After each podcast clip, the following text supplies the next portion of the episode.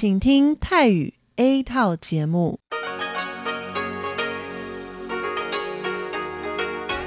ที่นี่สถานีวิทยุเรดิโอไต้หวันอินเตอร์เนชันแนล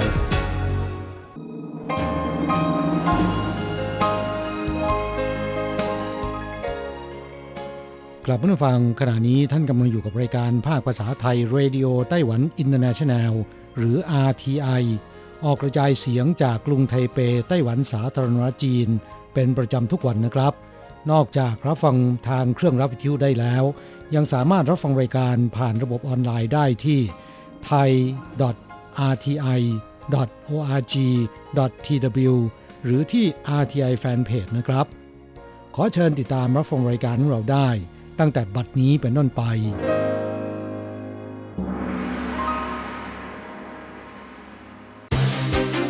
ลำดับแรก ขอเชิญติดตามรับฟัง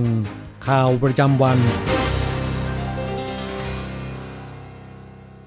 สวัสดีค่ะ คุณผู้ฟัง RTI ที่เคารพทุกท่าน ขอต้อนรับเข้าสู่ช่วงของข่าวประจำวันจากสถานีวิทยุ Radio Taiwan International ในวันพฤหัสบดีที่ 2 กันยายนพุทธศักราช 2564 ข่าวไต้หวันวันนี้มีดิฉันมณพรชัยวุฒิเป็นผู้รายงานค่ะ มีรายละเอียดของข่าวที่น่าสนใจดังนี้ ณะกรรมการกิจการต่างประเทศของรัฐสภายุโรปมีมติหนุนไต้หวัน กระทรวงต่างประเทศระบุต้องรวมพลังประชาธิปไตยให้เป็นหนึ่งเดียว เมื่อวันที่ 1 กันยายน คณะกรรมการกิจการต่างประเทศของรัฐสภายุโรป มีมติเห็นชอบต่อรายงานความสัมพันธ์และความร่วมมือทางการเมืองไต้หวันสหภาพยุโรป EU ไต้หวัน Political Relation and Cooperation ที่ระบุว่ารัฐสภายุโรป มีความกังวลต่อภัยคุกคามทางการทหารของจีนที่มีต่อไต้หวัน จึงวอนให้จีนหยุดการกระทำใด ๆ ที่ส่งผลต่อเสถียรภาพความมั่นคงของสองฝั่งช่องแคบไต้หวัน และขอยืนกรานว่าการจะเปลี่ยนแปลงความสัมพันธ์สองฝั่งช่องแคบ ต้องไม่ขัดต่อความต้องการของประชาชนไต้หวัน พร้อมเรียกร้องให้สหภาพยุโรปดำเนินความร่วมมือเชิงรุกกับองค์กรระหว่างประเทศ เพื่อรักษาสันติภาพเสถียรภาพระหว่างสองฝั่งช่องแคบ รวมถึงการปกครองระบอบประชาธิปไตยของไต้หวัน เพราะไต้หวันถือเป็นหุ้นส่วนที่สำคัญในยุทธศาสตร์ความร่วมมืออินโดแปซิฟิกของสหภาพยุโรปขณะที่กระทรวงการต่างประเทศไต้หวันก็ออกมาแถลงวันนี้ว่า รู้สึกขอบคุณสหภาพยุโรปเป็นอย่างยิ่ง กับการดำเนินการที่เป็นรูปธรรมอีกครั้ง ในการสนับสนุนประเทศประชาธิปไตยอย่างไต้หวันกับลิทัวเนีย ในการต่อต้านการถูกรังแกจากระบอบเผด็จการ ไต้หวันจะไม่ถอยเพราะถูกบีบบังคับ แต่จะยังคงยึดมั่นในแนวทางประชาธิปไตย เพื่อเสริมสร้างความร่วมมือและความสัมพันธ์ที่แน่นแฟ้นกับประเทศพันธมิตร ที่มีแนวคิดคล้ายคลึงกันอย่างยุโรป สหรัฐอเมริกาและญี่ปุ่นเป็นต้น ซึ่งนี่ถือเป็นการรวมพลังประเทศประชาธิปไตยทั่วโลกให้เป็นหนึ่งเดียว วัคซีนไฟเซอร์ BioNTech ล็อตแรก 932,000 โดส ส่งถึงไต้หวันแล้ว TSMC ฉือจี้ส่งตัวแทนมารับมอบวัคซีนที่สนามบิน วันนี้เวลา 7 นาฬิกาเที่ยวบินที่ CV 7962 ของสายการบิน Cargolux Airlines International ได้เดินทางมาถึงท่าอากาศยานนานาชาติเทาหยวน พร้อมกับวัคซีนไฟเซอร์ BioNTech หรือ BNT ล็อตแรกจำนวน 932,000 โดส โดยมีจางซูเฟินประธานมูลนิธิ TSMC Charity Foundation เหยียนโปเหวินประธานกรรมการบริหารมูลนิธิฉือจี้ และนายเฉินซือจงผู้บัญชาการศูนย์บัญชาการควบคุมโรคไต้หวัน เดินทางไปยังสนามบินเพื่อรับมอบวัคซีน เฉินซือจงกล่าวว่าต้องขอขอบคุณขอบคุณและขอบคุณอีกครั้ง โดยช่วงที่ผ่านมาบริษัท TSMC บริษัท Foxconn มูลนิธิฉือจี้ พร้อมด้วยทีมกฎหมายต้องทำงานหนักมาก เพื่อพยายามเอาชนะอุปสรรคต่างๆ จนได้มาซึ่งการเซ็นสัญญาจัดซื้อวัคซีน โดยกัวไทมิงหรือเทอร์รี่กัวผู้ก่อตั้งบริษัท Foxconn ได้บินไปที่ยุโรปเพื่อจัดการรายละเอียดต่างๆ ให้เหมาะสม และสอดคล้องกับความต้องการภายในประเทศ เขาในฐานะตัวแทนของกระทรวงสาธารณสุขและสวัสดิการไต้หวัน ต้องขอขอบคุณบริษัท TSMC บริษัท Foxconn และมูลนิธิฉือจี้อีกครั้ง ซังซูเฟินกล่าวว่าการได้รับความช่วยเหลือและอนุญาตจากรัฐบาล การเจรจาการจัดซื้อโดยกัวไทหมิง การพยายามประสานกับทุกภาคส่วนของฝ่ายกฎหมาย TSMC และพลังความศรัทธาทางศาสนาจากมูลนิธิฉือจี้ ความพยายามจากทุกฝ่ายได้กลายเป็นความสำเร็จที่งดงามในวันนี้ ในขณะที่ทั่วโลกกำลังขาดแคลนวัคซีน ประกอบกับการที่หลายประเทศต้องดำเนินการฉีดวัคซีนโดสที่ 3 เราต้องขอขอบคุณความช่วยเหลือจากทาง BNT และ f o r s a n Pharma ที่ทำให้วัคซีนล็อตแรกของไต้หวัน เดินทางมาถึงเร็วกว่ากำหนด 1 เดือนฟาร์มเลี้ยงสุกรขนาดเล็กอาจเป็นพื้นที่เสี่ยงต่อการแพร่ระบาดของโรค ASF จะต้องทำการตรวจสอบแล้วเสร็จก่อน 10 กันยายนนี้ ศูนย์รับมือภัยพิบัติโรคอหิวาแอฟริกาในสุกรไต้หวันเผยว่า เพื่อป้องกันไม่ให้เศษอาหารจากเนื้อสัตว์ที่ถูกลักลอบนำเข้ามา ซึ่งอาจมีการปนเปื้อนของโรคอหิวาแอฟริกาในสุกรหรือ ASF กลายเป็นแหล่งแพร่ระบาดไปสู่ฟาร์มเลี้ยงหมูในไต้หวัน คณะกรรมการเกษตรไต้หวันจึงประกาศว่าตั้งแต่วันที่ 1 กันยายนพุทธศักราช 2564 เป็นต้นไป ห้ามนำเศษอาหารมาใช้เลี้ยงสุกรเป็นการชั่วคราวเป็นเวลา 1 เดือน ผู้ประกอบการที่ฝ่าฝืนต้องระวังโทษปรับ 3 ล้านเหรียญไต้หวัน โดยทบวงอนุรักษ์สิ่งแวดล้อมไต้หวันก็ได้สั่งให้เมืองต่างๆทำการรื้อถอนถังขยะทิ้งเศษอาหารสาธารณะจำนวน 974 ถังออกหมดแล้ว นอกจากนี้คณะกรรมการการเกษตรไต้หวันกับรัฐบาลท้องถิ่น ยังมีมติเห็นชอบร่วมกันว่า จะดำเนินการตรวจสอบฟาร์มเลี้ยงสุกรขนาดเล็ก ที่มีจำนวนสุกรน้อยกว่า 100 ตัว ซึ่งมีทั้งหมด 1,400 แห่งทั่วประเทศ ให้แล้วเสร็จภายในวันที่ 10 กันยายนนี้ เนื่องจากเห็นว่าฟาร์มขนาดเล็ก อาจเป็นพื้นที่เสี่ยงสูงต่อการแพร่ระบาดของโรคอหิวาแอฟริกาในสุกรได้ โดยพื้นที่ที่มีฟาร์มเลี้ยงสุกรขนาดเล็กมากที่สุดคือเมืองผิงตง 300 กว่าแห่ง รองลงมาคือหยุนหลิน จังหว้าและไถหนัน จนถึงตอนนี้ได้ตรวจสอบฟาร์มเลี้ยงสุกรในไต้หวันไปแล้ว 6,372 ฟาร์ม พบการกระทำความผิดโดยฝ่าฝืนนำเศษอาหารมาใช้เลี้ยงหมูจำนวน 11 รายการ ซึ่งจากการตรวจสอบสุขภาพหมูในฟาร์มต่างๆ ยังถือว่าอยู่ในเกณฑ์ที่ดี ขณะที่การตรวจยึดผลิตภัณฑ์เนื้อสัตว์ต้องสงสัยตามเมืองต่างๆ และส่งไปทำการตรวจสอบจนถึงตอนนี้มีทั้งหมด 257 รายการแล้ว โดยผลิตภัณฑ์ล่าสุดที่ตรวจพบว่ามีเชื้ออหิวาแอฟริกาในสุกร คือแฮมกับไส้กรอกติดกระดูกที่ยึดมาจากร้านจำหน่ายสินค้าเวียดนามในเมืองซินจูส่งผลให้ตอนนี้มีผลิตภัณฑ์เนื้อสัตว์ ที่ตรวจพบการปนเปื้อนเชื้ออหิวาแอฟริกาในสุกรแล้ว 16 รายการรถไฟรถไฟความเร็วสูงเพิ่มการจำหน่ายตั๋วเป็นร้อยละ 80 ในสถานีอนุญาตให้รับประทานอาหารได้อย่างมีเงื่อนไข สถานการณ์โควิด -19 ในไต้หวันมีแนวโน้มดีขึ้น กระทรวงคมนาคมไต้หวันจึงประกาศเมื่อวันที่ 30 สิงหาคมว่า จะทำการเพิ่มจำนวนตั๋วโดยสารแบบระบุที่นั่ง ของรถไฟและรถไฟความเร็วสูง จากเดิมร้อยละ 70 เป็นร้อยละ 80 แต่ยังคงงดจำหน่ายตัวไม่ระบุที่นั่ง พร้อมกันนี้ยังอนุญาตให้รับประทานอาหารในบริเวณสถานีได้อย่างมีเงื่อนไข คือต้องมีการเว้นระยะห่างทางสังคม ยกเว้นโถงกลางของสถานีรถไฟกรุงไทเปที่ยังไม่อนุญาต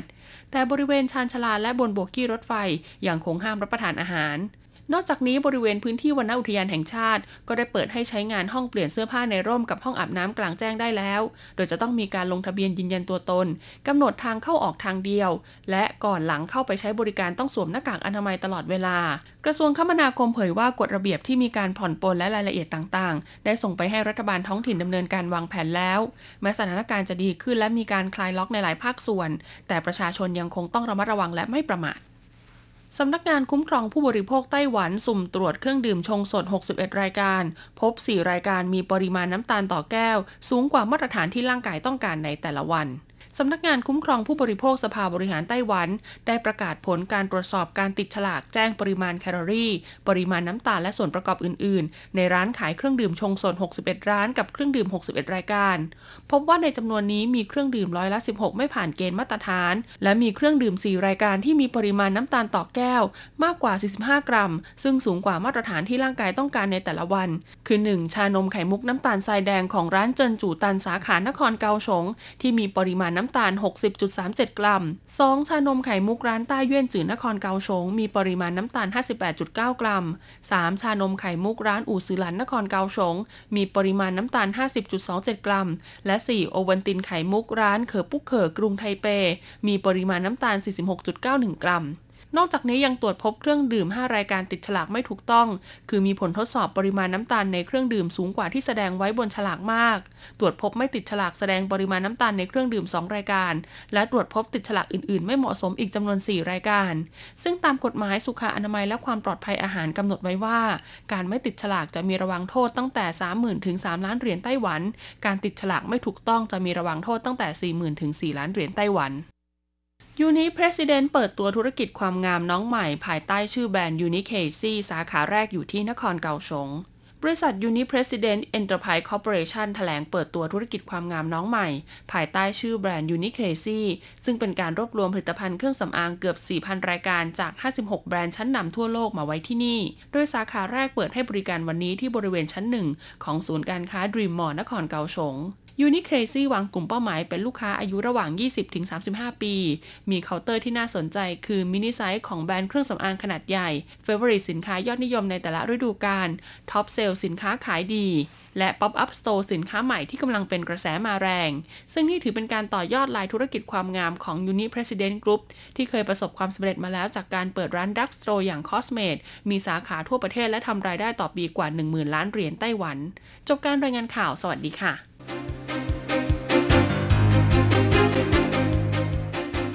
ต่อไปขอเชิญฟังข่าวต่างประเทศและข่าวจากเมืองไทยค่ะ สวัสดีค่ะคุณผู้ฟังที่เคารพ ช่วงของข่าวต่างประเทศและข่าวในเมืองไทยรายงานโดยดิฉันการจยากริชยาคมค่ะ ข่าวต่างประเทศสำหรับวันนี้นั้นเริ่มจากข่าว ญี่ปุ่นพบผู้ติดเชื้อโควิดสายพันธุ์มิวแล้ว 2 ราย กระทรวงสาธารณสุขญี่ปุ่นเปิดเผยว่า พบผู้ป่วยโรคโควิด -19 สายพันธุ์มิว 2 คนแรกของประเทศ ซึ่งองค์การอนามัยโลกเพิ่งจัดให้เชื้อโควิดกลายพันธุ์ดังกล่าว อยู่ในกลุ่มสายพันธุ์ที่น่าจับตา โดยเมื่อวันจันทร์ที่ 30 กันยายนที่ผ่านมา ผู้เดินทาง 2 คนที่มีผลตรวจหาเชื้อโควิดเป็นบวกที่สถานที่กักตัวในท่าอากาศยาน 2 แห่ง ได้รับการยืนยันว่าติดเชื้อโควิดสายพันธุ์มิวที่พบการระบาดในทวีปอเมริกาใต้และยุโรปแล้วผู้ป่วยติดเชื้อโควิดสายพันธุ์มิวคนแรกเป็นหญิงวัย 40 กว่าปี เดินทางจากสหรัฐอาหรับเอมิเรตส์ มายังท่าอากาศยานนาริตะในช่วงปลายเดือนมิถุนายน ส่วนผู้ป่วยอีกรายหนึ่งเป็นหญิงวัย 50 กว่าปี เดินทางจากประเทศอังกฤษมายังท่าอากาศยานฮาเนดะในช่วงต้นเดือนกรกฎาคม นายแพทย์ทาคาจิวากิตะผู้อำนวยการสถาบันโรคติดเชื้อแห่งชาติของญี่ปุ่น เรียกร้องให้มีการรวบรวมข้อมูลเกี่ยวกับเชื้อโควิดสายพันธุ์มิว และชี้ว่าแม้เชื้อโควิดสายพันธุ์ต่าง ๆ จะได้รับการยืนยัน แต่ควรให้ความสนใจกับสายพันธุ์ที่แพร่เชื้อได้รวดเร็วกว่า ทั้งนี้องค์การอนามัยโลกระบุว่าเชื้อโควิดสายพันธุ์มิวได้กลายพันธุ์จนสามารถหลบหลีกภูมิคุ้มกันจากวัคซีนป้องกันโรคโควิด -19 ได้ และพบการระบาดของเชื้อโควิดสายพันธุ์ดังกล่าวเป็นครั้งแรกที่ประเทศโคลอมเบียในเดือนมกราคม และแพร่ระบาดไปยังอีกกว่า 39 ประเทศทั่วโลก ข่าวต่อไป องค์การอนามัยโลกเปิดศูนย์รับมือโรคระบาดที่กรุงเบอร์ลิน องค์การอนามัยโลกหรือ WHO เปิดศูนย์เฝ้าระวังโรคระบาดแห่งใหม่ในกรุงเบอร์ลินประเทศเยอรมนี โดยมีนายเทดรอส อัตฮานอม เกเบรเยซุส ผู้อำนวยการองค์การอนามัยโลก และนางแองเกลา แมร์เคิล นายกรัฐมนตรีเยอรมนีเข้าร่วมในพิธี ศูนย์เฝ้าระวังโรคระบาดดังกล่าวมีจุดประสงค์เพื่อรวบรวมข้อมูล เฝ้าระวังและประเมินความเสี่ยงจากโรคระบาด และแบ่งปันข้อมูลที่ได้ให้แก่ทุกประเทศ โดยศูนย์แห่งนี้ได้รับเงินทุนขั้นต้นจำนวนกว่า 100 ล้านเหรียญสหรัฐ หรือประมาณ 3,200 ล้านบาท นอกจากนี้ผู้อำนวยการองค์การอนามัยโลกยังได้กล่าวชื่นชมประเทศเยอรมนีที่ให้ความช่วยเหลือและสนับสนุนการพัฒนายาและวัคซีนสำหรับโรคโควิด -19 มาตั้งแต่ช่วงต้นของการแพร่ระบาด ต่อไปขอเชิญคุณผู้ฟังรับฟังข่าวในเมืองไทยค่ะ ประเทศไทยยังไม่พบโควิดสายพันธุ์มิว ศาสตราจารย์เกียรติคุณ ดรวสันต์จันทราทิต หัวหน้าศูนย์จีโนมทางการแพทย์ คณะแพทยศาสตร์โรงพยาบาลรามาธิบดี มหาวิทยาลัยมหิดล กล่าวถึงกรณีองค์การอนามัยโลกหรือ WHO ได้ยกระดับการแพร่ระบาดของไวรัสโควิด -19 สายพันธุ์มิว รหัสพันธุกรรม B.1.621 ให้เป็นหนึ่งในสายพันธุ์ที่เฝ้าระวัง สายพันธุ์มิวถูกค้นพบครั้งแรกที่ประเทศโคลอมเบียเมื่อเดือนมกราคม 2564 ในฐานข้อมูลกลางโควิดโลก พบการแพร่ระบาดเพิ่มมากขึ้น และมีการถอดรหัสพันธุกรรม พบการกลายพันธุ์ที่ต่างจากสายพันธุ์ดั้งเดิมอู่ฮั่นค่อนข้างมากถึง 50-60 ตำแหน่ง จึงเป็นปัจจัยที่ทำให้องค์การอนามัยโลก พิจารณายกระดับให้เป็นสายพันธุ์ที่เฝ้าระวังตัวที่ 5 หลังจากก่อนหน้านี้มี 4 สายพันธุ์ที่ถูกจัดให้เฝ้าระวัง คืออีตา B.1.525 ระบาดในหลายประเทศ ไอโอตา B.1.526 ระบาดในสหรัฐอเมริกา แคปปา B.1.617.1 ระบาดในอินเดีย และแลมดา4.37 ระบาดในเปรู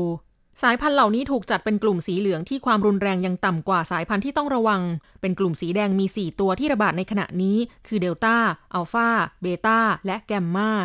เน้นย้ำสายพันธุ์มีระบาดอยู่ในประเทศที่ไกลจากบ้านเรา และประเทศในแถบเอเชียก็ยังไม่พบรายงานการระบาด ยังไม่มีอะไรน่าเป็นห่วง เนื่องจากยังไม่มีหลักฐานทางคลินิกที่บ่งชี้ว่าจะรุนแรงกว่าสายพันธุ์ที่กำลังระบาดอยู่ในปัจจุบัน เพียงแต่รหัสพันธุกรรมบ่งชี้ว่าอาจหลบเลี่ยงภูมิคุ้มกันได้ต่อไปเป็นอัตราแลกเปลี่ยนประจำวันพฤหัสบดีที่ 2 กันยายน พุทธศักราช 2564 อ้างอิงจากธนาคารกรุงเทพสาขาไทเป โอนเงิน 10,000 บาทใช้เงินเหรียญไต้หวัน 8,780 เหรียญ แลกซื้อเงินสด 10,000 บาท ใช้เงินเหรียญไต้หวัน 9,120 เหรียญ1ดอลลาร์สหรัฐใช้เงินเหรียญไต้หวัน 27.95 เหรียญแลกซื้อค่ะ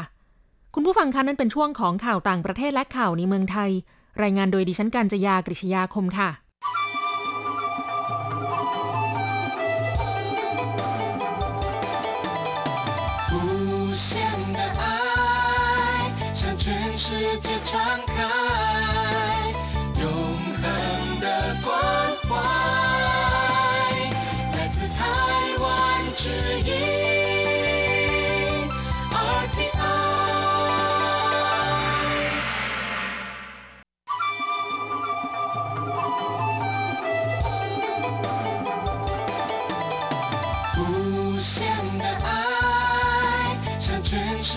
世界传开，永恒的关怀，来自台湾之音 RTI。 ครับคุณครับขณะนี้คุณกำลังติดตามรับฟังรายการภาคภาษาไทยจากสถานีวิทยุ RTI ซึ่งส่งกระจายเสียงจากกรุงไทเป ไต้หวันสาธารณรัฐจีนอยู่นะครับ และต่อไปนั้นขอเชิญคุณผู้ฟัง ติดตามรับฟังชีพประจรเศรษฐกิจ จากการจัดเสนอของกฤษณัยสายประพาส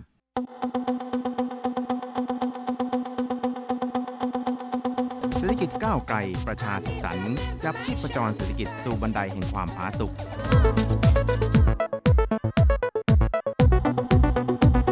ร่วมจับชีพประจรเศรษฐกิจกับกฤษณัยสายประพาส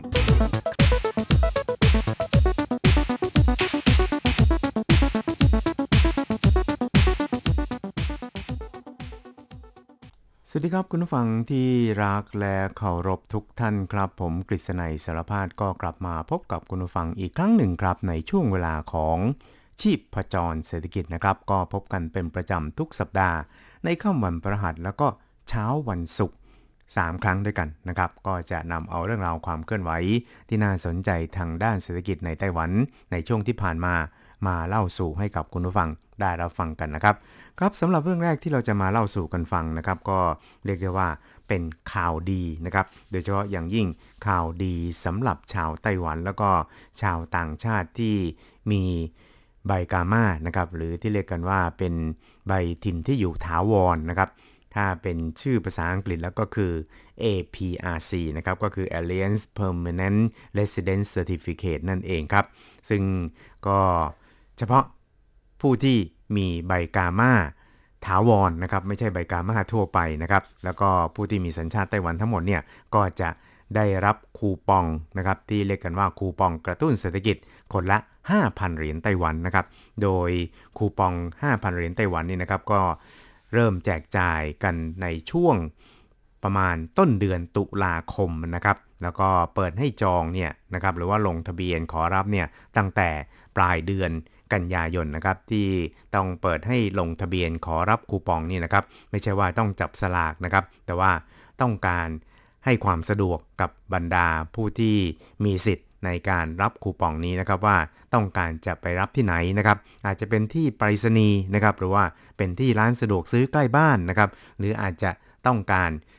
รับเป็นแบบคูปองดิจิทัลนะครับ ซึ่งก็เรียกว่า สะดวกแล้วก็ปลอดภัยมากทีเดียวนะครับ วิธีการต่างๆเนี่ยก็เรียกได้ว่า ชาวไต้หวันนั้นก็คุ้นเคยกันดีอยู่แล้วนะครับ นั่นก็คือการเข้าไปในเว็บไซต์ หรือว่าใช้แอปนะครับ ไปลงทะเบียนแล้วก็ไปรับได้ตามกำหนดเวลาดังกล่าว ตามสถานที่ที่เราเลือกเอาไว้ หรือว่าจะใช้แบบดิจิทัลที่จะไปผูกกับบัตรเครดิตนะครับหรือว่าบัตร Easy Card หรือว่าบัตรอื่น ๆ ที่เป็นบัตรดิจิทัลได้เหมือนกันนะครับ ครับคุณผู้ชมครับ รัฐบาลไต้หวันสาธารณจีนนั้นได้ประกาศแผนแจกคูปองกระตุ้นเศรษฐกิจคนละ 5,000 เหรียญไต้หวันนะครับ ซึ่งก่อนหน้านี้ก็เรียกกันว่าคูปอง 5 เท่านะครับ เพราะว่าตอนแรกก็ได้วางแผนเอาไว้ว่าจะให้ประชาชนนั้นควักเงินในกระเป๋าออกมา 1,000ไปแลกกับคูปอง 5,000 เหรียญไต้หวันก็เลย เรียกว่าคูปอง 5 เท่านะครับ แต่ต่อมาเนี่ยทางท่านประธานาธิบดีไช่อิงเหวินก็ได้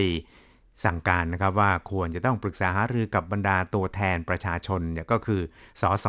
ของพรรคนั่นเองนะครับ ซึ่งสสส่วนใหญ่นั้นก็ได้สะท้อนความคิดเห็นของชาวบ้านนะครับว่าเดือดร้อนขนาดนี้แล้วเนี่ยนะครับจะเอาเงิน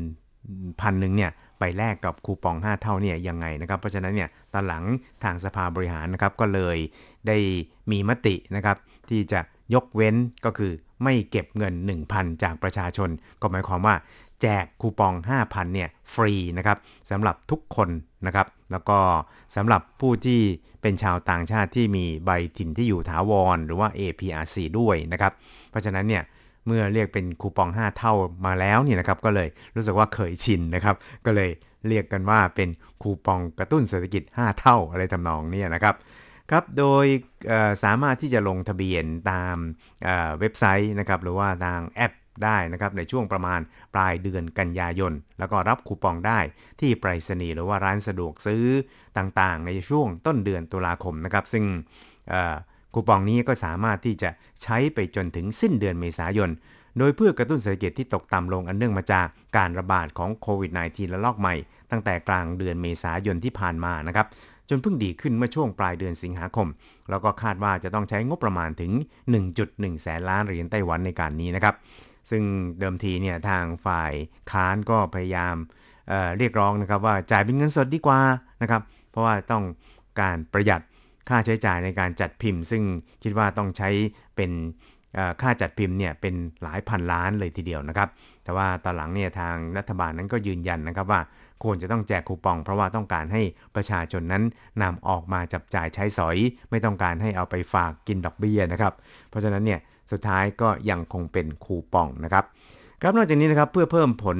ออของการกระตุ้นเศรษฐกิจให้มีผลเป็นทวีคูณนะครับบรรดาหน่วยงานต่างๆ ในไต้หวันนะครับก็ยังได้จัดงบประมาณ แจกคูปองเสริมประเภทต่างๆ แต่ว่าเป็น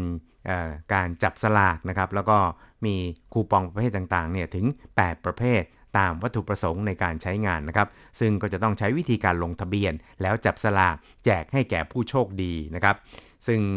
เป็นคูปองแบบชนิดที่ว่าเพื่อการท่องเที่ยวนะครับก็คือสามารถเอาไปใช้สำหรับการท่องเที่ยวแบบทั้งกรุ๊ปทัวร์หรือว่าเที่ยวแบบอิสระก็ได้นะครับรวมไปจนถึงการใช้จ่ายเพื่อการเช่าห้องพักนะครับเพื่อไปพักผ่อนหย่อนใจตามเขตท่องเที่ยวต่างๆ ซึ่งประเภทนี้ครับก็จะมีการแจกทั้งหมด 1.2 ล้านใบนะครับใบละ 1,000 เหรียญไต้หวันนะครับซึ่ง เขาคิดว่าคงจะต้องใช้งบประมาณถึง 2,000 ล้านนะครับ แล้วก็ยังมีคูปองชนพื้นเมืองนะครับ แบ่งเป็นโชค 2 ชั้นนะครับ ช่วงชั้นแรกเนี่ยก็ 1 0 0 0 0แใบใบละ 1,000 เหรียญนนะครับ ใช้ได้กับร้านขายของของชนพื้นเมือง ในเขตท่องเที่ยวของชนพื้นเมืองด้วยนะครับ ใช้งบประมาณ 150 ล้านนะครับส่วนคูปองสนุกกับการเกษตรก็มีถึง 8 8 0 0 0 0 ใบครับ ใบละ 888 เหรียญไต้หวันใช้ซื้อของสินค้าเกษตรตามฟาร์มเกษตรหรือว่าแหล่งท่องเที่ยว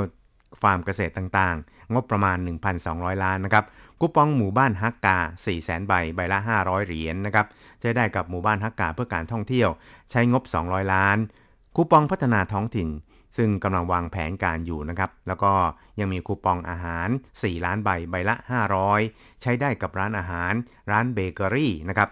ตลาดนัดกลางคืน ซึ่งคาดว่าจะใช้งบถึง 2,000 ล้าน คูปองสนุกกับศิลปะจำนวน 3 ล้านใบใบละ 600 นะครับ ใช้งบประมาณ 1,800 ล้าน แล้วก็คูปองกีฬาจำนวน 20 ล้านใบ ใบละ 500 นะครับ ใช้งบ 1,000 ล้าน ซึ่งก็สามารถนำคูปองกีฬานี่นะครับไปซื้อเครื่องกีฬานะครับหรือว่าไปชมการแข่งขันกีฬานะครับหรือว่าอะไรต่างๆ ที่เกี่ยวข้องกับการกีฬาได้ทั้งหมดนะครับโดยคูปองเสริมเหล่านี้นะครับก็จะแจกเฉพาะผู้ที่ใช้บริการของคูปองในระบบดิจิทัลเท่านั้นเองครับ ครับส่วนคูปองกระตุ้นเศรษฐกิจคนละ 5,000เนี่ยนะครับก็แบ่งเป็นคูปองแบบกระดาษรวม 10 ใบครับได้แก่ใบละ 1,000 เหรียญไต้หวันจำนวน 3 ใบนะครับ 500จำนวน 2 ใบ 200 เหรียญอีก 5 ใบครับ นอกจากนี้ก็ยังมีคูปองแบบดิจิทัลที่สามารถใช้ได้กับบัตรเครดิต EasyCard แล้วก็บัตรดิจิทัลอื่นๆ ตามความสะดวกของผู้ใช้ครับ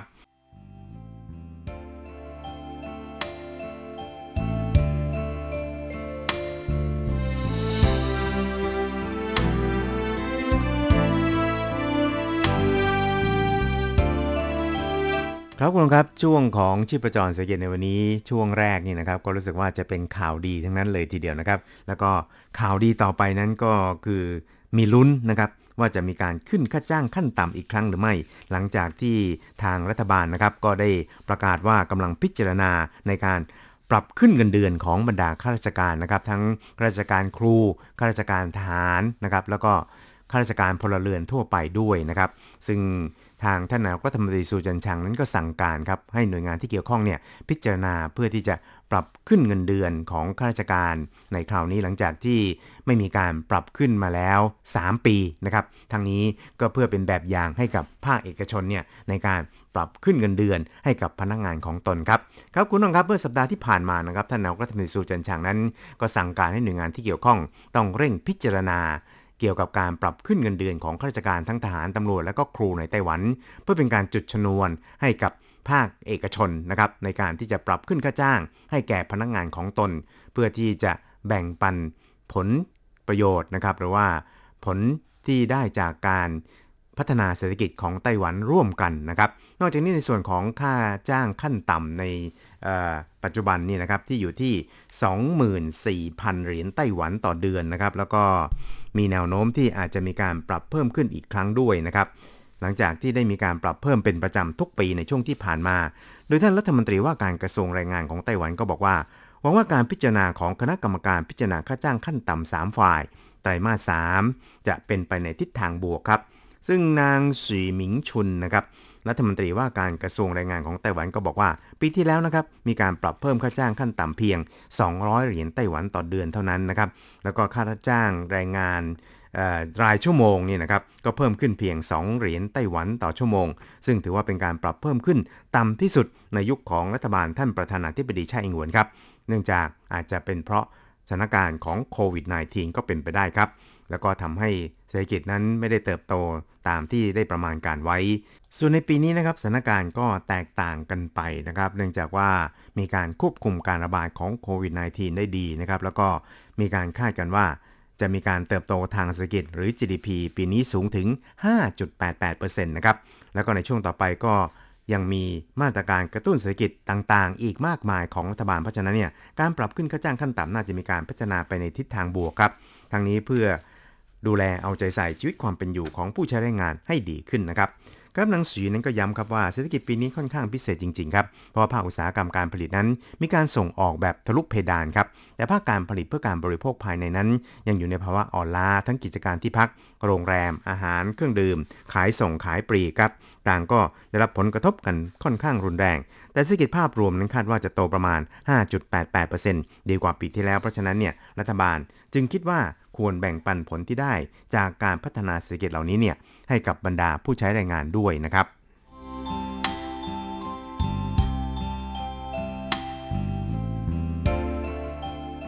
สุดท้ายครับเราไปดูกันที่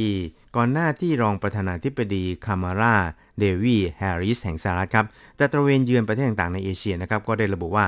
ปัญหาต่อเนื่องจากการขาดแคลนแผ่นชิปทั่วโลก เป็นเรื่องจริงที่ประสบอยู่ในตอนนี้ การเยือนประเทศต่างๆในเอเชียในคราวนี้นะครับก็เพื่อเชื่อมสัมพันธ์กับซับพลายเชนสำคัญในเอเชียด้วยนะครับซึ่งนางหวังเหมยฮวารัฐมนตรีว่าการกระทรวงเศรษฐกิจของไต้หวันนะครับ ก็ได้ระบุครับบอกว่าตอนนี้เนี่ยแผ่นชิปที่ใช้สำหรับอุตสาหกรรมรถยนต์นั้นอยู่ในสภาพขาดแคลนทั่วโลก โรงงานผลิตรถยนต์ของหลายประเทศ ก็ขาดแคลนแผ่นชิปเพื่อใช้ในการผลิต แต่ว่าในฐานะหุ้นส่วนสำคัญของการผลิตแผ่นชิปทั่วโลกนั้น จึงต้องพยายามช่วยเหลือแก้ปัญหานี้อย่างเต็มที่ทีเดียวครับ ส่วนการเจรจาความตกลงโครงสร้างการลงทุนและการค้าระหว่างไต้หวันกับสหรัฐหรือทีฟ้านะครับ TIFA ที่ได้ลื้อฟื้นการเจรจาอีกครั้งเมื่อเร็วๆนี้ รวมทั้งความคืบหน้าในการร่วมมือซับพลายเชนทวิภาคี ความตกลงการค้าทวิภาคีหรือ BTA นะครับ นั่งหวังก็บอกว่าการเจรจาทีฟ้านั้น มีการเจรจากันในหลายประเด็นครับ นอกจากนี้ยังมีประเด็นการหารือหุ้นส่วน ความเจริญรุ่งเรืองเศรษฐกิจไต้หวันสหรัฐหรือ EPPD ความร่วมมือในทุกๆ ด้านเหล่านี้นั้น จะเป็นพื้นฐานที่ดี ให้แก่การสร้างบรรยากาศเพื่อการเจรจา ความตกลง การค้าทวิภาคีหรือ BTA ระหว่างไต้หวันกับสหรัฐในอนาคตนะครับ ซึ่งก่อนหน้านี้นะครับในเรื่องของแผ่นชิปนั้น ก็ปรากฏว่ามีสวของสหรัฐหลายท่านครับก็ได้ ทำหนังสือเพื่อขอให้ไต้หวันนั้นให้ความช่วยเหลือในการแก้ไขปัญหาดังกล่าวเพราะว่า อุตสาหกรรมรถยนต์ในสหรัฐนั้นก็ได้รับความเดือดร้อนในเรื่องนี้ไม่น้อยเลยทีเดียวนะครับ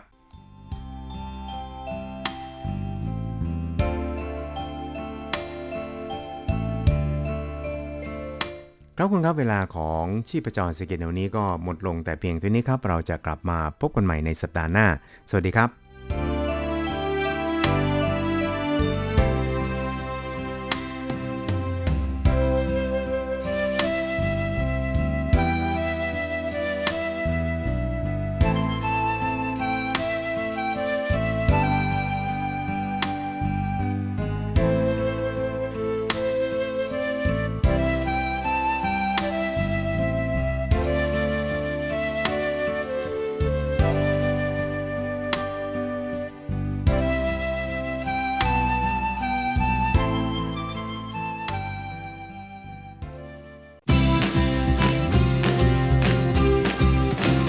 ข่าวเด็ดกีฬามัน รู้ลึกฉับไว ไม่ว่าที่ไหนในโลกกว้างกับทีระยางและเจาะลึกกีฬาโลก สวัสดีครับคุณฟังทุกท่านผมทีระยาง พร้อมด้วยเจาะลึกกีฬาโลกประจำสัปดาห์นี้ก็กลับมาพบกับคุณฟังอีกแล้ว เช่นเคยเป็นประจำพร้อมข่าวกีฬาเด็ด ๆ มัน ๆ จากทั่วโลก และสำหรับช่วงแรกของรายการวันนี้เราก็มาติดตามข่าวคราวในแวดวงกีฬาเทนนิสกัน กับการแข่งขันเทนนิสแกรนด์สลัมรายการสุดท้ายของปีนี้นะฮะนั่นก็คือ US Open 2021 ชิงเงินรางวัลรวม 57.5 ล้านเหรียญสหรัฐ หรือประมาณเกือบเกือบ 1,900 ล้านบาท ที่แข่งขันกันที่นครนิวยอร์กของสหรัฐ โดยก่อนจะเริ่มทัวร์นาเมนต์นั้นก็มีข่าวน่าตกใจของจันยงรานนะฮะ สาวจันคนพี่ที่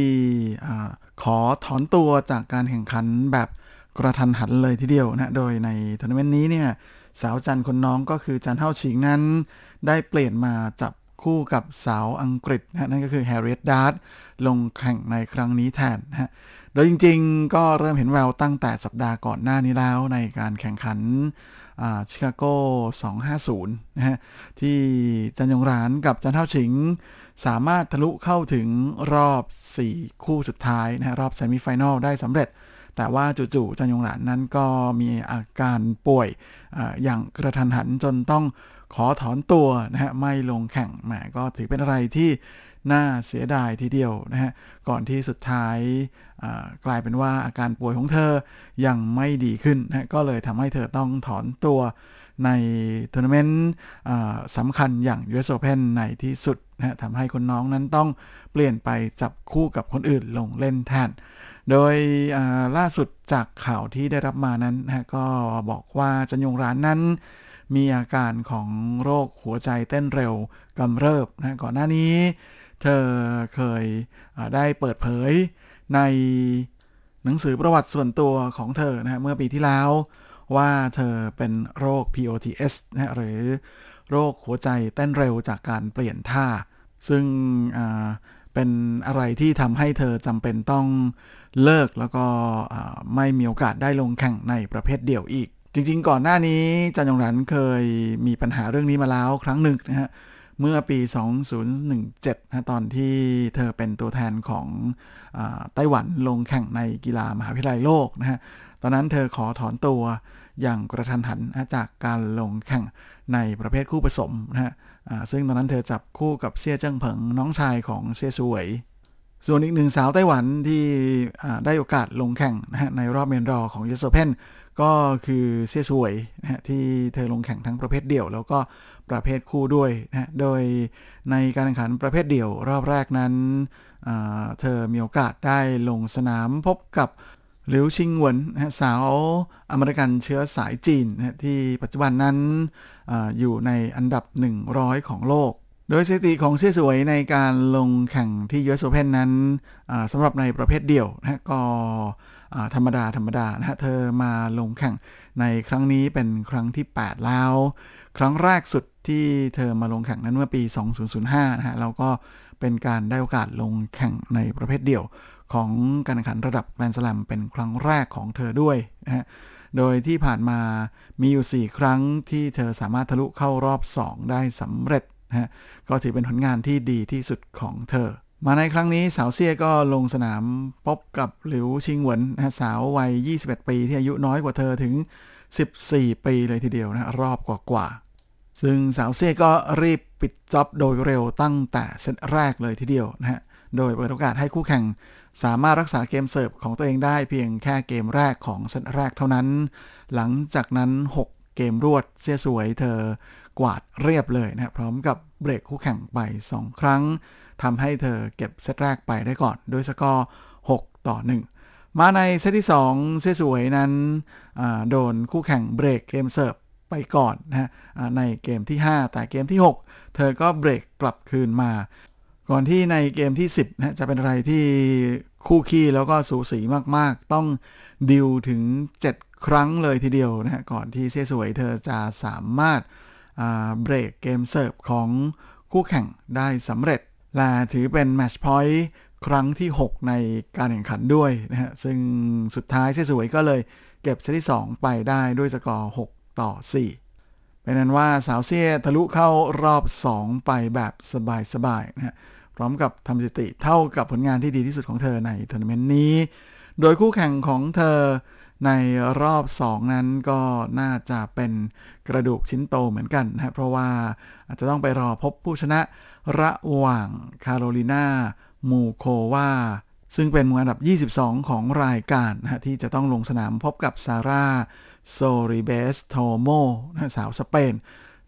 แต่แม้ว่าสาวสเปนนั้นจะไม่ได้ถูกจัดให้เป็นมือวาง แต่ว่าเธอก็เคยเพิ่งจะทำผลงานฮะไม่ใช่เคย เพิ่งทำงานได้ดีมากๆในการแข่งขันโตเกียวโอลิมปิก ที่เพิ่งจะจบไปนะด้วยการเอาชนะแอชลีย์บาร์ตี้มือหนึ่งของโลกคนปัจจุบันชาวเสลียมาได้แล้ว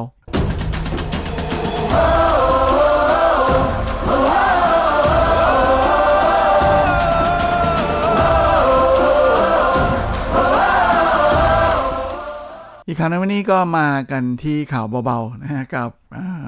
งานเลี้ยงฉลองขอบคุณนักกีฬาไต้หวันที่ประธานาธิบดีไช่อิงเหวินของไต้หวันสาธารณจีนนะได้จัดขึ้นที่ทำเนียบประธานาธิบดีนะเพื่อที่จะขอบคุณเหล่าทัพนักกีฬาไต้หวันนะหรือไชนีสไทเปที่ทำงานได้เป็นอย่างดีเลยทีเดียวในการแข่งขันโตเกียวโอลิมปิกที่ เพิ่งจะจบไปนะโดยสุดท้ายนั้นคว้ามาได้ 2 เหรียญทอง 4 เหรียญเงินกับอีก 6 เหรียญทองแดง เมื่อช่วงกลางสัปดาห์ที่ผ่านมานะฮะมาพระพิชัยก็เลยจัดงานเลี้ยงเอาฮีโร่นะฮะเพื่อที่จะขอบคุณเหล่านักกีฬาไต้หวันทุกคน โดยเชิญนักกีฬาแล้วก็โค้ชรวมทั้งทีมงานทั้งหมดนะฮะรวม146 คนนะฮะมาที่ทำเนียบประธานาธิบดีพร้อมกับมีการจัด เดินพรมแดงให้ด้วยนะเพื่อที่จะให้เหล่านักกีฬาทั้งหลายนั้นได้สัมผัสถึงความรู้สึกของการเป็นฮีโร่นะฮะของคนทั้งชาติในการไปร่วมลงแข่งโตเกียวโอลิมปิกในครั้งนี้ ซึ่งตัวแทนนักกีฬาที่ขึ้นกล่าวขอบคุณประธานาธิบดีนั้น ก็คือกัวซิ่งฉุนนะฮะ นักกีฬาที่คว้าเหรียญทองจากยกน้ำหนักหญิง ในรุ่นพิกัด 59 กิโลกรัม ที่ปัจจุบันนั้นเธอเป็นเจ้าของสถิติโลกอยู่ทั้ง 3 ประเภทนะ ก็คือน้ำหนักรวม ท่า snatch แล้วก็ท่า clean and jerk โดยโกซิงชุนก็ได้กล่าวขอบคุณประธานาธิดีนะฮะที่ให้จัดงานเลี้ยงต้อนรับพวกเราทุกคนนะฮะโดยเฉพาะจะต้องขอบคุณทีมงานทุกคนที่ ช่วยทำงานสนับสนุนอยู่เบื้องหลังนะฮะแล้วก็ทีมโค้ชรวมไปจนถึงทางทวงกีฬา คณะกรรมการโอลิมปิก แห่งชนิดไทเป และสหพันธ์กีฬารวมไปจนถึงสมาคมกีฬาต่างๆ ที่มีส่วนร่วมด้วยช่วยกันในการทำให้นักกีฬาทุกคนนั้น สามารถออกเดินทางไปต่างประเทศแล้วก็ลงแข่งแถมยังทำผลงานได้ดีนะพร้อมกับนำเอาเกียรติยศ กลับมาอย่างไต้หวันโควิงสุนยังได้กล่าวอีกนะบอกว่าเวลาจะไม่หยุดอยู่เพียงแค่นี้ เพราะว่ามันจะค่อยๆเดินหน้าไปทีละวินาที และเวลาจะตอบแทนทุกๆคนที่มุ่งมั่นแล้วก็พยายามอย่างไม่หยุดยัง้งหลังวันนี้เธอก็ยังกล่าวอีกนะบอกว่าหวังว่าทั้งประธานาธิบดีและทุกๆคนจะให้ความสนับสนุนนักกีฬาอย่างต่อเนื่อง เป็นกำลังเสริมที่ดีสำหรับพวกเรา เพื่อให้พวกเราทุกคนนั้นสามารถที่จะขึ้นไปยืนอยู่บนเวทีนานาชาติ เพื่อให้ทุกๆคนในโลกได้มีโอกาสเห็นไต้หวันมากยิ่งขึ้น โดยในการมาปรากฏตัวของเหล่าทัพนักกีฬาไต้หวันในครั้งนี้นั้นก็มีอะไรสนุกสนุกในช่วงเดินพรมแดงด้วยนะฮะ คือทุกคนก็ไม่ได้มาเป็นแบบชุดราตรีอะไรนะฮะมาในชุดวอร์มนักกีฬานะครับ แล้วก็มีอยู่หนึ่งหนุ่มนะก็คือหวังกว้านหงนะฮะที่เป็นนักว่ายน้ำของไต้หวันนะซึ่งสามารถทำสถิติที่ดีที่สุดในบรรดานักกีฬาจากเอเชียในการแข่งขันว่ายน้ำท่าผีเสื้อ 200 เมตรชาย โดยระหว่างที่เดินพรมแดงอยู่นั้นนะเจ้าตัวก็เปิดโชว์ซิกแพคนะยกเสื้อวอร์มให้กับ ผู้สื่อข่าวได้ถ่ายรูปกันนะฮะแถมยังบอกกับผู้สื่อข่าวด้วยนะฮะว่าเขาคิดว่าหลาย ๆ คนคงไม่ได้เห็นร่างกายของเขามานานแล้วนะฮะอยากจะโชว์ให้เห็นกันสักหน่อย พร้อมทั้งให้สัมภาษณ์ด้วยนะฮะบอกว่าการไปร่วมลงแข่งกีฬาโอลิมปิกในครั้งนี้ ถือเป็นประสบการณ์ที่ดีมาก ๆ นะฮะและตอนนี้ก็ได้ตั้งเป้าหมายเอาไว้แล้วว่าในการแข่งขันโอลิมปิกครั้งต่อไปที่ กรุงปารีสนะฮะในปี 2024 นั้นจะทำผลงานให้ดีขึ้น พร้อมกับได้กล่าวขอบคุณแฟน ๆ ทุกคนนะฮะ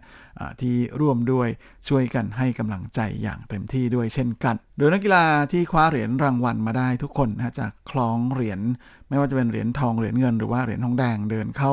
เดินพรมแดงเข้าไปในงานนะแต่ยกเว้นคนเดียวเท่านั้นนะฮะที่ไม่ได้คล้องเหรียญรางวัลอยู่นั่นก็คือไต้จืออิง แบดหญิงเดี่ยวมือหนึ่งของโลกคนปัจจุบัน ซึ่งในนัดชิงเหรียญทองนั้นเธอพ่ายแพ้ให้กับเฉินหวี่เฟยนะฮะสาวจีน จนได้แค่เหรียญเงิน งานนี้ก็ไม่รู้เหมือนกันนะฮะว่าเป็นเพราะว่าไต้จืออิงนั้นยังรู้สึกเซ็งๆต่อเหรียญเงินเหรียญนี้อยู่หรือเปล่านะแต่แหมจะว่าไปแล้วไปจนถึงเหรียญเงินของกีฬาโอลิมปิกได้นั่นก็เป็นอะไรที่สุดยอดมากๆแล้วเหมือนกัน จริงๆ ถ้าน้องต่าย เธออยากจะคว้าเหรียญทองนะก็ยังมีโอกาสของปารีสโอลิมปิกในปี 2024 อยู่นะแต่เจ้าตัวนั้นก็ยังคงแบ่งรับแบ่งสู้อยู่นะเพราะตอนแรกเดิมทีนั้นก่อนโควิดนะฮะเธอได้เคยประกาศเอาไว้ว่าหลังจบโอลิมปิกนะฮะก็คือหลังปีนี้แหละปีที่แล้วจริงต้องเป็นปีแล้ว เธอจะแขวนแร็กเก็ตแล้วนะฮะก็ไม่รู้เหมือนกันว่าการที่เธอ คว้าได้แค่เหรียญเงินนั้นจะเป็นอะไรที่ทำเป็นเหมือนเป็นการจุดประกาศให้เธออยากสู้ต่อหรือเปล่านะแต่ว่าน้องต่ายเองก็ยอมรับนะฮะว่าถ้าจะให้รอถึงหรือว่าให้พูดถึง 2024 ในตอนนี้นั้น ยังเป็นอะไรที่มันยังค่อนข้างจะอีกนานนะฮะตอนนี้เธอก็อยากที่จะเตรียมความพร้อมนะฮะสำหรับการร่วมลงแข่งชิงแชมป์โลกนะฮะ ซึ่งอันนี้ก็เป็นอีกทัวร์นาเมนต์หนึ่งที่เธอยังไม่เคยคว้าแชมป์มาได้นะฮะก็น่าจะเป็นอีกหนึ่ง mission ของไต้จืออิงนะในช่วงโค้งสุดท้ายของการเล่นแบบอาชีพของเธอแล้วเหมือนกันนะฮะ ก็เชื่อว่าแหมแฟน ๆ ของสาวไต้นะฮะน่าจะเชียร์เธอกันเยอะเหมือนกันนะในศึกชิงแชมป์โลกที่กำลังจะมาถึงนะฮะแล้วก็นอกจากนี้ถ้าเธอจะแขวนแร็กเก็ตจริงนะฮะหลังจบฤดูกาลแข่งปีนี้ทัวร์นาเมนต์สุดท้ายที่ คงจะได้เห็นเธอลงแข่งก็น่าจะเป็น World Tour Final นะฮะที่เป็นรายการสุดท้ายของปี ซึ่งณตอนนี้นะมาเมื่อถูกผู้สื่อข่าวถามนั้น เธอก็ยังคงแบ่งรับแบ่งสู้ในเรื่องของการแขวนแร็กเก็ตนะหลังจบปีนี้โดยเธอก็บอกแต่เพียงว่า ตอนนี้ขอโฟกัสไปที่2ทัวร์นาเมนต์ใหญ่นี้นะฮะแล้วก็ขอพักสักระยะหนึ่งนะฮะแล้วค่อยว่ากันอีกที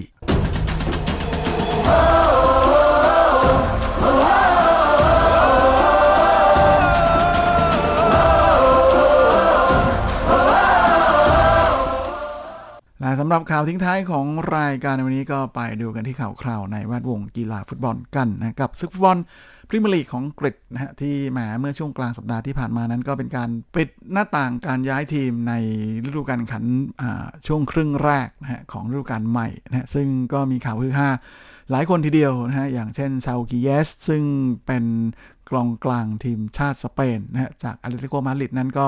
ย้ายมาร่วมทีมเชลซีนะฮะแบบกะทันหันเหมือนกัน เช่นเดียวกับที่อองตวนกรีซมันน์นะฮะกองหน้าตัวเก่งทีมชาติฝรั่งเศสของบาร์เซโลนาที่ย้ายแบบยืมตัวไปที่อัตเลติโกมาดริดนะสวนทางกับซาอูลนะฮะโดยทั้ง 2 ดีลนี้เป็นการย้ายแบบยืมตัวทั้งคู่ ในขณะที่ปีศาจแดงแมนเชสเตอร์ยูไนเต็ดนะก็ปล่อยเดวิดเจมส์นะฮะปีกตัวจี๊ดไปให้ลีดส์ยูไนเต็ดนะด้วยค่าตัว 25 ล้านปอนด์ก่อนที่จะไปเซ็นสัญญาคว้า คริสเตียโนโรนัลโด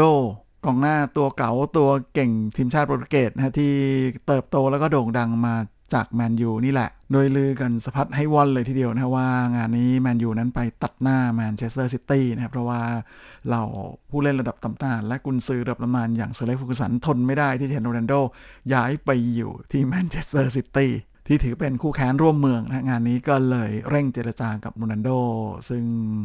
สุดท้ายก็จบลงด้วย happy ending สำหรับแฟนๆปีศาจแดงนะที่โรนัลโดจะ coming home แหมปีนี้ดูท่า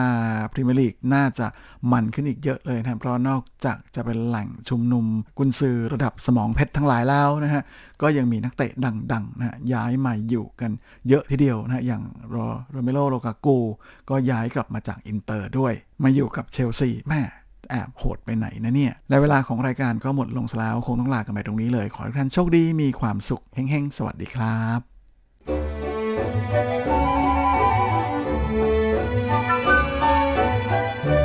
ไม่ว่าคุณจะชอบทาน คุณจะชอบทำหรือคุณจะชอบชิม หมุนมาฟังที่นี่ เรามีความอร่อย พร้อมเสิร์ฟให้คุณทุกสัปดาห์กับรายการเลาะรั้วครัวไต้หวันดำเนินรายการโดยดีเจยุ้ยมณพรชัยวุฒิ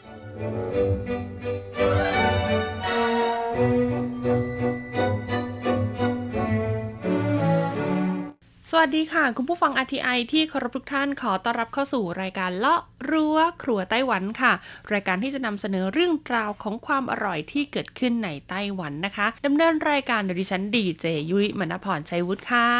สำหรับเรื่องราวความอร่อยของเราในสัปดาห์นี้ค่ะ เป็นผลสำรวจความคิดเห็นชาวเน็ตไต้หวันค่ะ เกี่ยวกับ 20 เมนูคุณผู้ฟังที่ชาวเน็ตไต้หวันค่ะ อยากรับประทานมากที่สุด หลังจากที่รัฐบาลค่ะประกาศลดระดับมาตรการป้องกันโควิด -19 เหลือระดับ 2 ซึ่งนั่นหมายความว่าเปิดให้ประชาชนสามารถเข้าไปรับประทานอาหารภายในร้านได้ค่ะ ต้องบอกเลยล่ะค่ะว่าไม่ใช่แค่คนไต้หวันเท่านั้นนะ เพราะงานนี้ค่ะ หลังจากที่ยุ้ยเห็นพาดหัวของบทความนี้แล้วนะคะ ก็รีบที่จะนำมาบอกเล่าเลยล่ะค่ะ เพราะยุ้ยก็เชื่อว่าชาวต่างชาติหลายคนที่อาศัยอยู่ในไต้หวันเอง ก็อยากที่จะเข้าไปรับประทานอาหารบางประเภทภายในร้านแล้วนะ เพราะอะไรนะคะ เพราะว่าอาหารบางประเภทนะต้องยอมรับเลยนะคะว่าไม่สามารถซื้อกลับมารับประทานที่บ้านได้จริง ๆ อัตรสที่ได้รับอะไรอย่างเงี้ยหรือว่ารสชาติที่ได้รับนะคะ มันจะเปลี่ยนไปไม่เหมือนเดิมคุณผู้ฟังนะ เพราะบางทีกว่าจะมาถึงใช่ไหมถ้าเราสั่งแบบ Delivery มาอะไรอย่างเงี้ยโอ้โหบางทีเขาต้องไปส่งหลายที่กว่าจะมาถึงเราจากที่เคยกินแบบร้อนๆอะไรอุ่นๆร้อนๆมาถึงก็เย็นไปหมดแล้วนะคะ โดยเฉพาะอาหารจำพวกเส้นต่างๆเนี่ยนะโอ้โห สั่งมารับประทานที่บ้านนี่บอกเลยว่าเป็นอะไรที่เสียอัตรสที่สุดเลยแหละค่ะ เพื่อไม่ให้เป็นการเสียเวลาค่ะ เราราไปฟังกันเลยดีกว่านะคะว่า 20 เมนูที่คนไต้หวันคิดถึงในส่วนของการเข้าไปรับประทานอาหารภายในร้านมากที่สุด และจะเป็นเมนูอาหารลำดับต้นๆเลยนะคะ ที่จะเข้าไปรับประทานภายในร้านมีเมนูอะไรบ้าง ช่วง เปิดตำรา ความอร่อย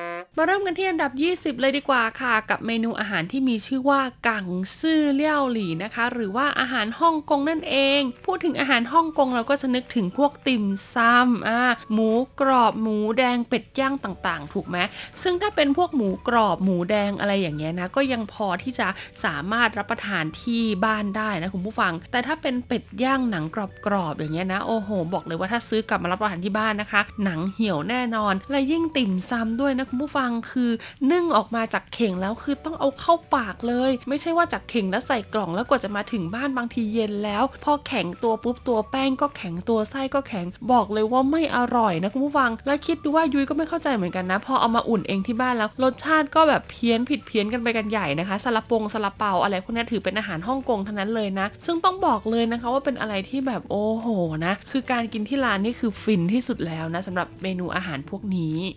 ต่อมาอันดับที่ 19 ค่ะ ก็คือเมนูเจาชันหรือแปลเป็นภาษาไทยก็คืออาหารเช้าในสไตล์ไต้หวันนั่นเองค่ะถามว่าอาหารเช้าในสไตล์ไต้หวันมีอะไรบ้างนะคะ มีหลายแบบเลยนะว่าจะเป็นในส่วนของขนมปังปิ้งอ่าในส่วนของขนมหัวผักกาดทอดนะคะ เสี่ยวหลงเปาอ่านะคะ หรือว่าจะเป็นพวกเกี๊ยวทอด รวมไปจนถึงตระกูลปิ่งปิ่งต่างๆ ตั้นปิ่งเซาปิ่งอะไรพวกนี้นะฟั่นถวานเหล่านี้นะคะ ต้องบอกเลยว่าเป็นเมนูที่เหมาะกับการรับประทานที่ร้านมากๆเลยละค่ะ เพราะอะไรนะคะ เพราะว่าเมนูเหล่านี้บางทีมันจะมีน้ำจิ้มมีเครื่องดื่มนู่นนั่นนี่ที่ควรจะรับประทานคู่กันและที่สำคัญเขาทอดเสร็จแล้วผัดเสร็จแล้วอย่างเงี้ยนะคะ ก็จะต้องรับประทานร้อนๆถึงจะได้อัตรสถูกไหมยิ่งไปกว่านั้นค่ะร้านอาหารเช้าของไต้หวันเนี่ยจะมีกลิ่นพิเศษคุณผู้ฟังเป็นกลิ่นน้ำมันสำหรับร้านอาหารเช้าโดยเฉพาะ ซึ่งคนไต้หวันนะคะเขาบอกว่ากลิ่นของร้านอาหารเช้านั่นแหละจะทำให้เรารู้สึกตื่นตัว แล้วก็พร้อมที่จะทำงาน ต่อมาอันดับที่ 18 ค่ะ ก็คือเมนูอิตาลีเมียนนะคะ หรือว่าเมนูสปาเกตตีนั่นเอง ต้องบอกเลยละค่ะว่าสปาเกตตีนี่ก็เป็นอีกหนึ่งสิ่งที่ต้องบอกเลยว่า ถ้าซื้อกลับบ้านไปเนี่ยคือไม่อร่อยแน่ๆนะคุณผู้ฟัง เพราะอะไรนะคะ เพราะว่าสปาเกตตีเนี่ยมีซอสหลากหลายแบบโดยเฉพาะซอสที่มีการผสมของชีสลงไปคุณผู้ฟัง คิดดูว่าชีสเนี่ยต้องทานร้อนๆเจอกับเส้นนะคะ ของสปาเกตตีนะที่ร้อนๆสุกกำลังพอดีโอ้โห พอตักขึ้นมาเส้นก็จะยืดยืดยืดยืดนี่นะรสชาติดีมากๆค่ะ แต่ถ้าเราสั่งกลับบ้านปุ๊บนะ พอไปถึงปุ๊บกลายเป็นว่าชีสแข็ง เส้นก็จะแข็งตามชีสไปด้วยนะคะ อัตรรสที่มีก็จะหายไปค่ะ ดังนั้นนะคะสปาเกตตีนี่ก็ถือว่าเป็นอีกหนึ่งเมนูเลยละค่ะ ที่ต้องรับประทานที่ร้านเท่านั้น ต่อมาอันดับที่ 17 ค่ะ ก็คือเมนูหุยจวนโซซือหรือว่าซูชิรางหมุนนั่นเอง ต้องบอกเลยล่ะค่ะว่าคนไต้หวันชอบรับประทานอาหารญี่ปุ่นมากๆ โดยเฉพาะในส่วนของซูชิรางหมุนค่ะ ซึ่งไต้หวันนะคะก็มีหลายสาขา มีทั้งแบรนด์ไต้หวันเอง แล้วก็แบรนด์แม่ที่มาจากญี่ปุ่นนะคะ แล้วก็มาเปิดสาขาในไต้หวันค่ะ ซึ่งซูชิรางหมุนอัตรสของมันก็คือเจ้ารางหมุนหมุนนี่แหละคุณผู้ฟัง แล้วก็ข้าวที่ต้องบอกเลยว่าเชฟเนี่ยเขาปั้นมาสดๆนะคะ วางในส่วนของปลาดิบต่างๆ ลงไปอ่าซึ่งปลาดิบเนี่ยนะจะอร่อยก็ต้องอยู่ในอุณหภูมิที่เหมาะสมด้วยละค่ะ แต่พอเราซื้อแบบ Delivery มานะคะ กว่าจะกลับมาถึงบ้านต้องบอกเลยละค่ะ ว่าอุณหภูมิความอร่อยของมันเนี่ยจะหายไปโดยสิ้นเชิงนะ สาหร่ายกับกรอบๆที่เคยห่อข้าวเนี่ยก็จะไม่กรอบอีกต่อไปนะคะ ปลาดิบที่เคยแบบเย็นๆอ่าเอาเข้าปากแล้วก็จะมีความกรึบกรับกรึบกรับเนี่ยก็จะกลายเป็นปลาดิบเหี่ยวๆแล้วก็อุณหภูมิเนี่ยก็จะมีความอุ่นๆเพิ่มขึ้นมาด้วยนะคุณผู้ฟังนอกจากนี้ค่ะบางเจ้าของซูชิรางหมุนนะมีเชฟค่ะ มาทำให้ดูกันสดๆต่อหน้าด้วยโอ้โหอัตรสความอร่อย มันอยู่ตรงนี้แหละ มันสัมผัสได้ถึงความสดที่แท้จริงนะคะ ก็เลยทำให้ซูชิรางหมุนเนี่ยเป็นอีกหนึ่งเมนูที่คนไต้หวันอยากกลับไปรับประทานอาหารภายในร้าน กระซิบเลยนะคะว่าตัวยุ้ยเองนะ พอคลายล็อกปุ๊บเปิดให้ทานอาหารได้ซูชิรางหมุนเนี่ยแหละค่ะเป็นเมนูแรกเลยนะคะ ที่ตัวยุ้ยเองเนี่ยกลับไปรับประทานภายในร้าน ต่อมาอันดับที่ 16 ก็คือเซิงหวีเพี้ยนหรือว่ายื่อเลี่ยวค่ะคุณผู้ฟัง แปลเป็นภาษาไทยนะคะ ก็คือเมนูซาซิมิปลาดิบ แล้วก็เมนูอาหารญี่ปุ่นค่ะที่ต้องรับประทานแบบสดๆนั่นเอง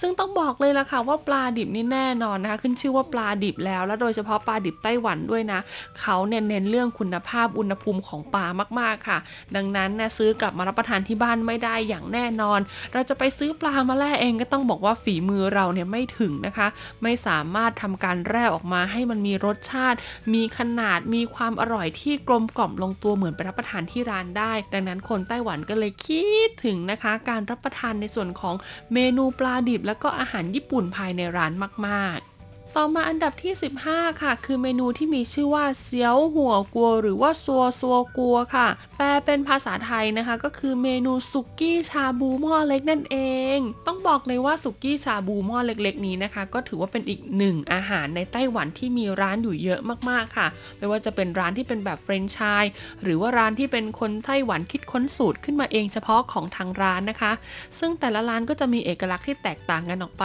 ค่ะ แล้วก็ความพิเศษของเจ้าสุกี้หม้อเล็กเหล่านี้นะก็คือว่าปริมาณเนี่ยค่อนข้างพอดี พอเหมาะกับคนหนึ่งคนราคาไม่แพงนะคะ ที่สำคัญใน 1 เซตที่เราจะได้รับประทานเนี่ยก็ถือว่าค่อนข้างอุดมสมบูรณ์นะมีทั้งผักทั้งเนื้อทั้งทะเลต่างๆ คิดดูนะคะว่าถ้าสมมติว่าเราอยากกินสุกี้คนเดียวนะคุณผู้ฟัง แล้วร้านสุกี้หม้อเล็กไม่เปิดคุณต้องซื้อแบบพวกวัตถุดิบเนี่ยกลับมาทำที่บ้าน โอ้โหนะ ต้องบอกเลยว่าวุ่นวายไม่เบานะคุณผู้ฟังคิดดูปกติเนี่ยเราเสีย 200 300 ก็สามารถทานได้แล้วนะคะ 1 หม้อแต่อันนี้เนี่ยเสีย 2 300 คุณอาจจะได้แค่ผักอย่าง 2 อย่าง เนื้อนิดๆหน่อยๆนะคะ ที่สำคัญกลับมาที่บ้านเนี่ยยังต้องมาตั้งหม้อล้างหม้อล้างนู่นล้างนี่เองอีก บอกเลยว่าลำบากมากจริงค่ะ คนไต้หวันก็เลยคิดถึงเจ้าสุกี้หม้อเล็กๆเหล่านี้มากเลยทีเดียว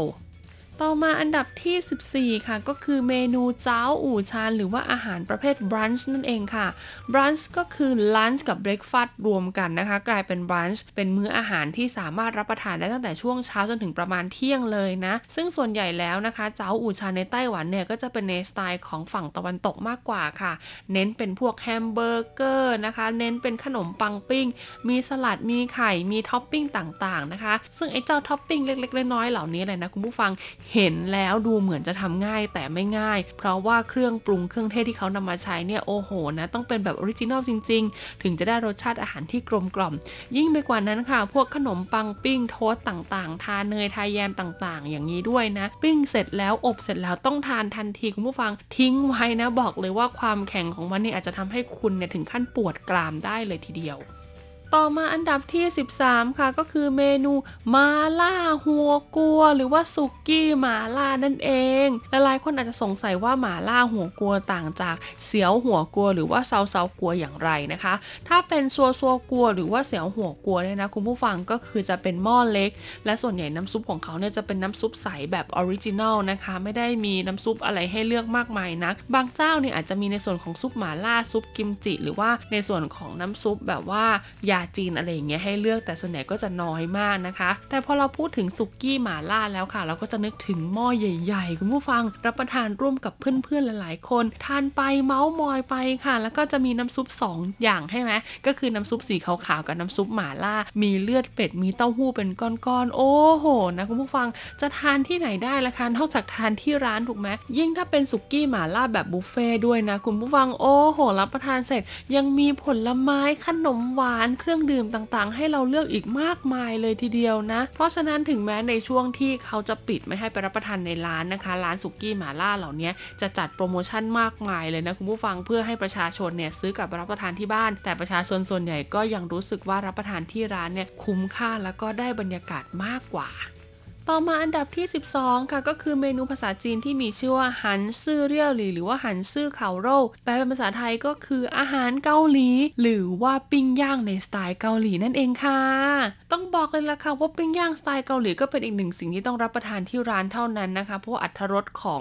ร้านปิ้งย่างในสไตล์เกาหลีเนี่ยเขาก็จะมีการตกแต่งในรูปแบบที่เรียกว่าเป็นเกาหลีมากๆ ลักษณะกระทะที่ใช้ย่างนะคะ หรือว่าเนื้อสัตว์ที่นำมาใช้ย่างเนี่ยก็จะมีความแตกต่างจากปิ้งย่างในสไตล์ของญี่ปุ่นหรือว่าในสไตล์ของไต้หวันทั่วไป และยิ่งไปกว่านั้นค่ะ เมนูอาหารเกาหลีหลายอย่างเลยนะคะ ต้องทานแบบร้อนๆ ยกออกมาจากเตาใส่ถ้วยเสิร์ฟรับประทานทันที ถึงจะได้อัตรสนะคุณผู้ฟัง หากซื้อกลับมารับประทานที่บ้านต้องบอกเลยว่า โอ้โหนะ เสียอัตรสไปเลยนะคุณผู้ฟังนะจากแบบซุปเต้าหู้ร้อนๆอะไรอย่างเงี้ยก็กลายเป็นซุปเต้าหู้ที่ค่อนข้างเย็น และรวมไปจนถึงในส่วนของเครื่องเคียงสไตล์เกาหลี เพราะปกติเวลาเราไปที่ร้านเกาหลีถูกไหมโอ้โห สิ่งแรกที่พอเราเรานั่งโต๊ะปุ๊บพนักงานนำมาเสิร์ฟก็คือเครื่องเคียงคุณผู้ฟังอย่างต่ำเนี่ยก็ต้องมี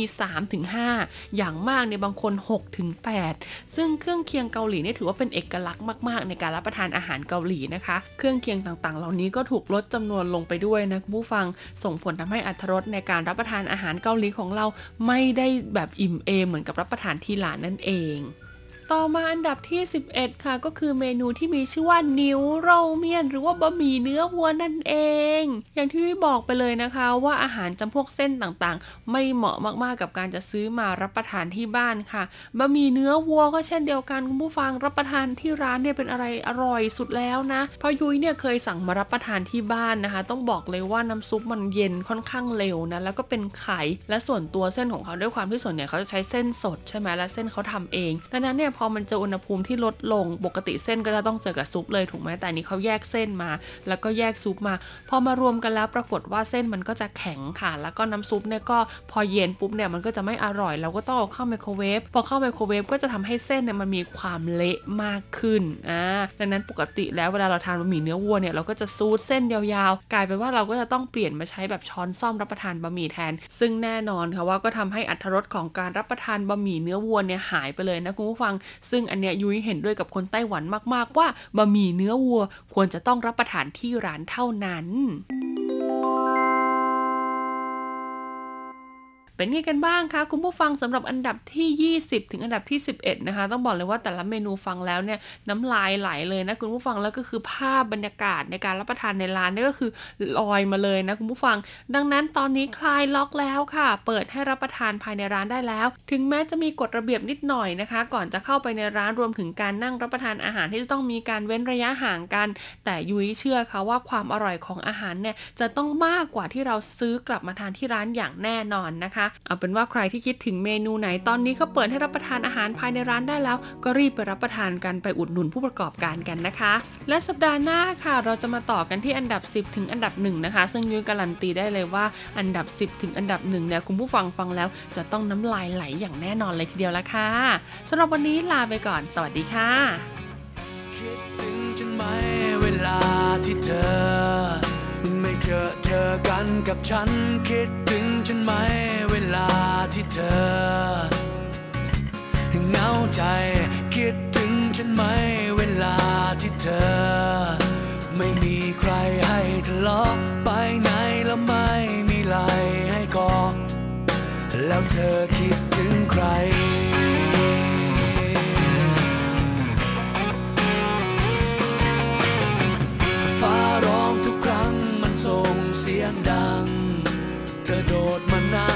ส่งเสียงดัง เธอโดดมานั่งตักฉันฉัน